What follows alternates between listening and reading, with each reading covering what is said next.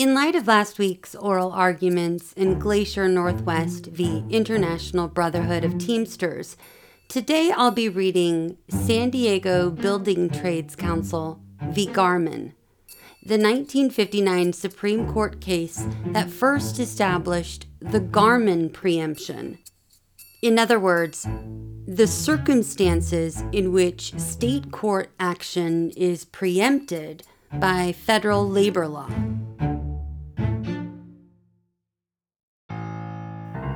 In 1953, San Diego unions asked Petitioner's Lumber Company to agree to hire union employees exclusively, but he refused. So, the unions decided to peacefully picket the lumber plant, hoping to attract a majority of his employees to join them and allow the unions to act as their bargaining agents. After the picketing, petitioner sought to hold the unions accountable for economic injuries his company experienced from the picketing. According to the National Labor Relations Act, the National Labor Relations Board had jurisdiction over the dispute, should they decide to exercise it, but they declined to do so in this case.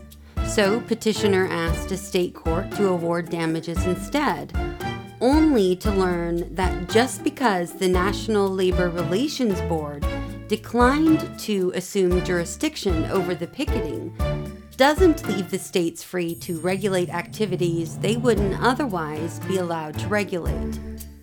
The court held that when an activity arguably subject to the National Labor Relations Act, as was the picketing in this case, the states, as well as the federal courts, must defer to the exclusive competence of the National Labor Relations Board.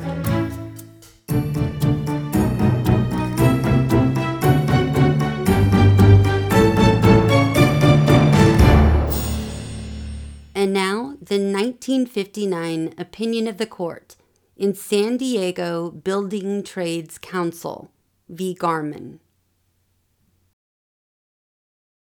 Mr. Justice Frankfurter delivered the opinion of the court.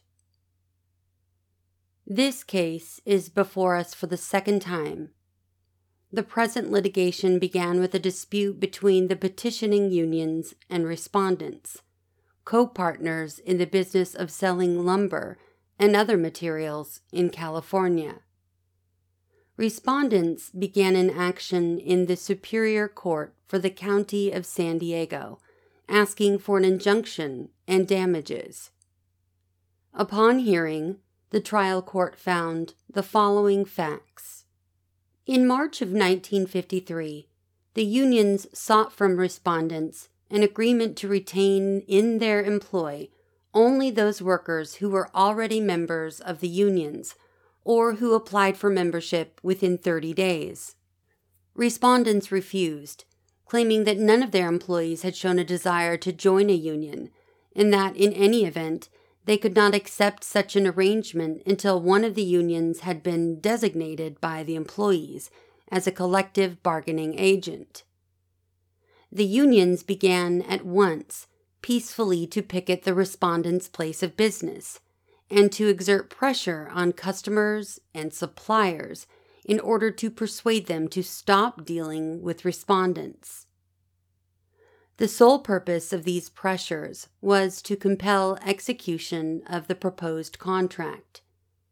The unions contested this finding, claiming that the only purpose of their activities was to educate the workers and persuade them to become members. On the basis of its findings, the court enjoined the unions from picketing and from the use of other pressures to force an agreement until one of them had been properly designated as a collective bargaining agent. The court also awarded $1,000 damages for losses found to have been sustained. At the time the suit in the state court was started, respondents had begun a representation proceeding before the National Labor Relations Board. The regional director declined jurisdiction, presumably because the amount of interstate commerce involved did not meet the board's monetary standards in taking jurisdiction. On appeal, the California Supreme Court sustained the judgment of the Superior Court, holding that since the National Labor Relations Board had declined to exercise its jurisdiction, the California courts had power over the dispute. They further decided that the conduct of the union constituted an unfair labor practice under Section 8b2 of the National Labor Relations Act, and hence was not privileged under California law. As the California court itself later pointed out, this decision did not specify what law, state or federal, was the basis of the relief granted. Both state and federal law played a part, but any distinction as between those laws was not thoroughly explored. We granted certiorari and decided the case together with Guss v. Utah Labor Relations Board and Amalgamated Meat Cutters, etc., v. Fairlawn Meats, Inc. In those cases, we held that the refusal of the National Labor Relations Board to assert jurisdiction did not leave with the states power over activities they otherwise would be preempted from regulating. Both Guss and Fairlawn involved relief of an equitable nature. In vacating and remanding the judgment of the California court in this case, we pointed out that those cases controlled this one in its major aspects. However, since it was not clear whether the judgment for damages would be sustained under California law, we remanded to the state court for consideration of that local law issue. The federal question, namely, whether the National Labor Relations Act precluded California from granting an award for damages arising out of the conduct in question could not be appropriately decided until the antecedent state law question was decided by the state court. On remand, the California court, in accordance with our decision in Guss, set aside the injunction but sustained the award of damages. After deciding that California had jurisdiction to award damages for injuries caused by the union's activities, the California court held that those activities constituted a tort based on an unfair labor practice under state law. In so holding, the court relied on general tort provisions of the California Civil Code as well as state enactments dealing specifically with labor relations. We again granted certiorari to determine whether the California court had jurisdiction to award damages arising out of peaceful union activity which it could not enjoin. The issue is a variant of a familiar theme. It began with Allen Bradley v. Wisconsin Board was greatly intensified by litigation flowing from the Taft Hartley Act and has recurred here in almost a score of cases during the last decade. The comprehensive regulation of industrial relations by Congress, novel federal legislation 25 years ago, but now an integral part of our economic life, inevitably gave rise to difficult problems of federal state relations. To be sure, in the abstract, these problems came to us as ordinary questions of statutory construction, but they involved a more complicated and perceptive process than is conveyed by the delusive phrase ascertaining the intent of the legislature. Many of these problems probably could not have been at all events were not, foreseen by Congress. Others were only dimly perceived, and their precise scope only vaguely defined. This court was called upon to apply a new and complicated legislative scheme the aims and social policy of which were drawn with broad strokes, while the details had to be filled in, to no small extent, by the judicial process. Recently, we indicated the task that was thus cast upon this court in carrying out with fidelity the purpose of Congress, but doing so by giving application to congressional incompletion. What we said in Weber v. Anheuser-Busch deserves repetition because the considerations there outlined guide this day's decision. Quote, By the Taft Hartley Act, Congress did not exhaust the full sweep of legislative power over industrial relations given by the Commerce Clause.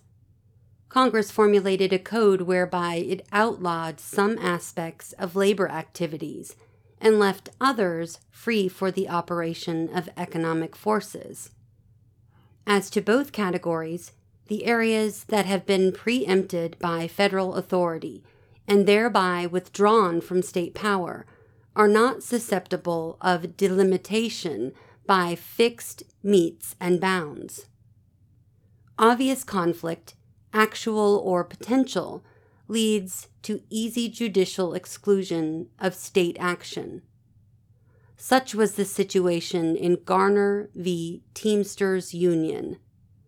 But, as the opinion in that case recalled, the Labor Management Relations Act leaves much to the states, though Congress has refrained from telling us how much. This penumbral area can be rendered progressively clear only by the course of litigation. Unquote. The case before us concerns one of the most teasing and frequently litigated areas of industrial relations the multitude of activities regulated by Sections 7 and 8 of the National Labor Relations Act. These broad provisions govern both protected and concerted activities and unfair labor practices.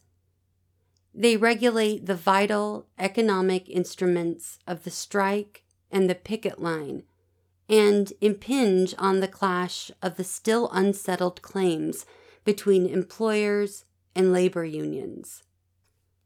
The extent to which the variegated laws of the several states are displaced by a single uniform national rule has been a matter of frequent and recurring concern.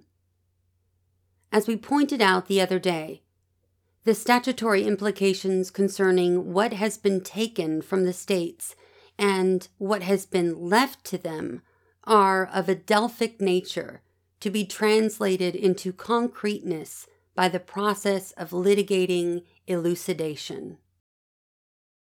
In the area of regulation with which we are here concerned, the process thus described has contracted initial ambiguity and doubt and established guides for judgment by interested parties and certainly guides for decision.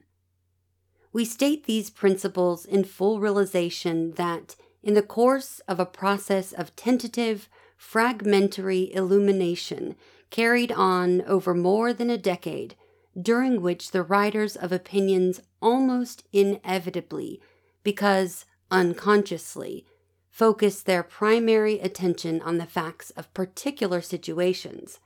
Language may have been used or views implied which do not completely harmonize with the clear pattern which the decisions have evolved.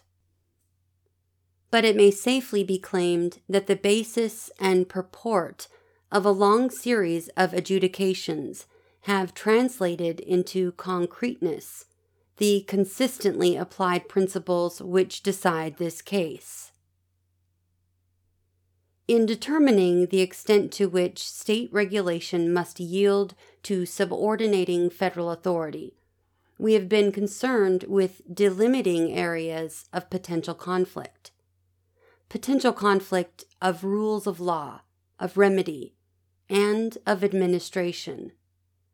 The nature of the judicial process precludes an ad hoc inquiry into the special problems of labor management relations involved in a particular set of occurrences in order to ascertain the precise nature and degree of federal state conflict there involved, and more particularly what exact mischief such a conflict would cause.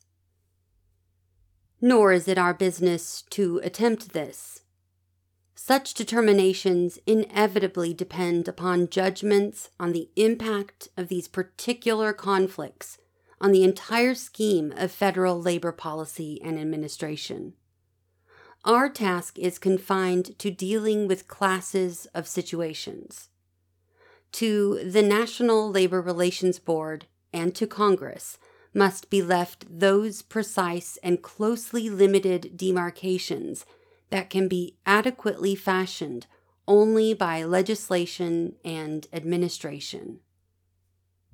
We have necessarily been concerned with the potential conflict of two law enforcing authorities, with the disharmonies inherent in two systems, one federal, the other state, of inconsistent standards of substantive law and differing remedial schemes.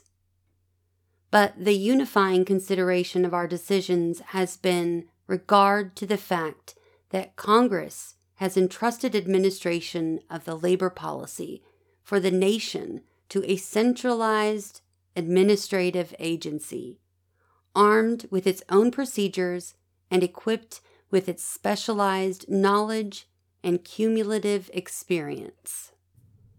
Congress did not merely lay down a substantive rule of law to be enforced by any tribunal competent to apply law generally to the parties. It went on to confide primary interpretation and application of its rules to a specific and specially constituted tribunal and prescribed a particular procedure for investigation, complaint, and notice, and hearing and decision, including judicial relief pending a final administrative order.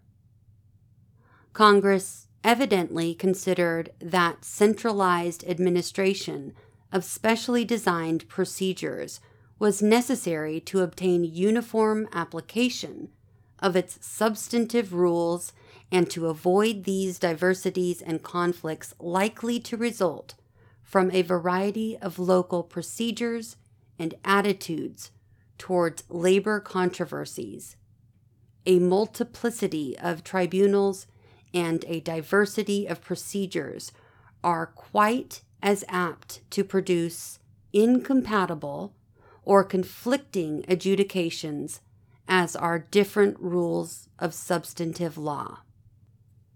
Administration is more than a means of regulation. Administration is regulation. We have been concerned with conflict in its broadest sense conflict with a complex and interrelated federal scheme of law, remedy, and administration. Thus, judicial concern has necessarily focused on the nature of the activities which the states have sought to regulate, rather than on the method of regulation adopted.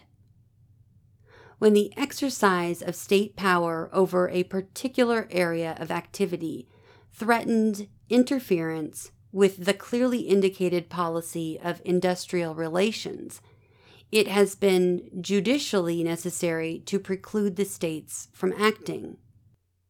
However, due regard for the presuppositions of our embracing federal system, including the principle of diffusion of power, not as a matter of doctrinaire localism, but as a promoter of democracy, has required us not to find withdrawal from the states of power to regulate where the activity regulated was a merely peripheral concern of the Labor Management Relations Act, or where the regulated conduct touched interests so deeply rooted in local feeling and responsibility that, in the absence of compelling congressional direction, we could not infer that Congress had deprived the states of the power to act. When it is clear, or may fairly be assumed, that the activities which a state purports to regulate are protected by Section 7 of the National Labor Relations Act, or constitute an unfair labor practice under Section 8. Due regard for the federal enactment requires that state jurisdiction must yield. To leave the states free to regulate conduct so plainly within the central aim of federal regulation involves too great a danger of conflict between power asserted by Congress and requirements imposed by state law. Nor has it mattered whether the states have acted through laws of broad general application rather than laws specifically directed towards the governance of industrial relations. Regardless of the mode adopted, to allow the states to control conduct which is the subject of national regulation would create potential frustration of national purposes. At times, it has not been clear whether the particular activity regulated by the states was governed by Section 7 or Section 8, or was perhaps outside both these sections. But courts are not primary tribunals to adjudicate such issues. It is essential to the administration of the Act that these determinations be left in the first instance to the National Labor Relations Board. What is outside the scope of this court's authority cannot remain within a state's power, and state jurisdiction too must yield to the exclusive primary competence of the board. The case before us is such a case. The adjudication in California has throughout been based on the assumption that the behavior of the petitioning unions constituted an unfair labor practice. This conclusion was derived by the California courts from the facts as well as from their view of the act. It is not for us to decide whether the National Labor Relations Board would have or should have decided these questions in the same manner. When an activity is arguably subject to Section 7 or Section 8 of the Act, the states as well as the federal courts, must defer to the exclusive competence of the National Labor Relations Board if the danger of state interference with national policy is to be averted. To require the states to yield to the primary jurisdiction of the National Board does not ensure board adjudication of the status of a disputed activity. If the board decides, subject to appropriate federal judicial review, that conduct is protected by Section 7 or prohibited by Section 8, then the matter is at an end and the states are ousted of all jurisdiction. Or the board may decide that an activity is neither protected nor prohibited, and thereby raise the question whether such activity may be regulated by the states. However, the board may also fail to determine the status of the disputed conduct by declining to assert jurisdiction, or by refusal of the General Counsel to file a charge, or by adopting some other disposition which does not define the nature of the activity with unclouded legal significance. This was the basic problem underlying our decision in Guss v. Utah Labor Relations Board. It follows that the failure of the board to define the legal significance under the Act of a particular activity does not give the states the power to act. In the absence of the board's clear determination that an activity is neither protected nor prohibited, or of compelling precedent applied to essentially undisputed facts. It is not for this court to decide whether such activities are subject to state jurisdiction. The withdrawal of this narrow area from possible state activity follows from our decisions in Weber and Guss.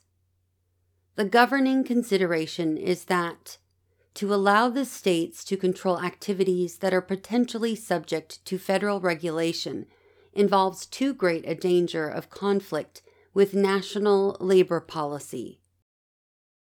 In the light of these principles, the case before us is clear. Since the National Labor Relations Board has not adjudicated the status of the conduct for which the state of California seeks to give a remedy in damages, and since such activity is arguably within the compass of Section 7 or Section 8 of the Act, the state's jurisdiction is displaced. Nor is it significant that California asserted its power to give damages rather than to enjoin what the board may restrain, though it could not compensate. Our concern is with delimiting areas of conduct which must be free from state regulation if national policy is to be left unhampered. Such regulation can be as effectively exerted through an award of damages as through some form of preventive relief. The obligation to pay compensation can be, indeed, is designed to be, a potent method of governing conduct and controlling policy. Even the state's salutary effort to redress private wrongs or grant compensation for past harm cannot be exerted to regulate activities that are potentially subject to the exclusive federal regulatory scheme. It may be that an award of damages in a particular situation will not, in fact, conflict with the active assertion of federal authority.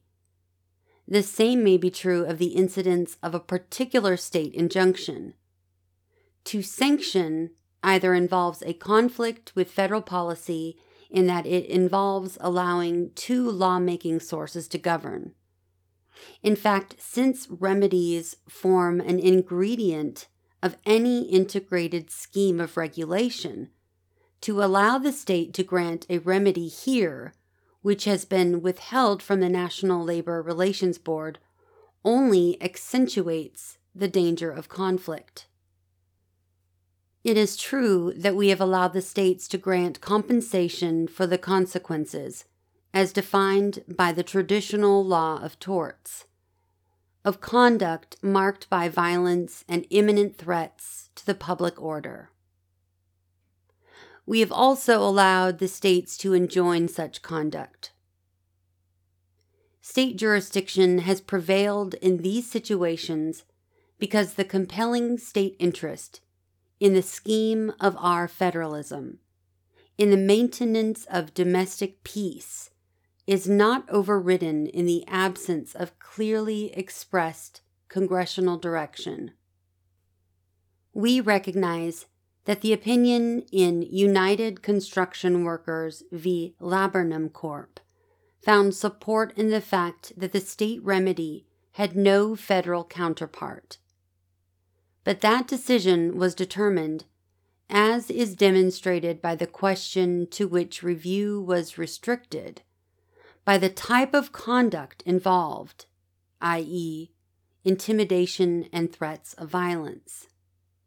In the present case, there is no such compelling state interest. The judgment below is reversed.